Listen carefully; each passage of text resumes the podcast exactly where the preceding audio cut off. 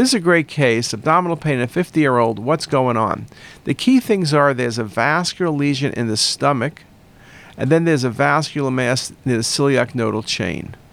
Well, what could it be?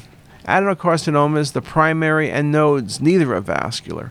Lymphoma could be, but neither are vascular. Glomus tumor can occur in the stomach, but they usually are in nodes. And carcinoid is the one where you get vascular lesions, stomach and small bowel, and you get vascular adenopathy. Wonderful example of gastric carcinoid with metastasis to local nodes.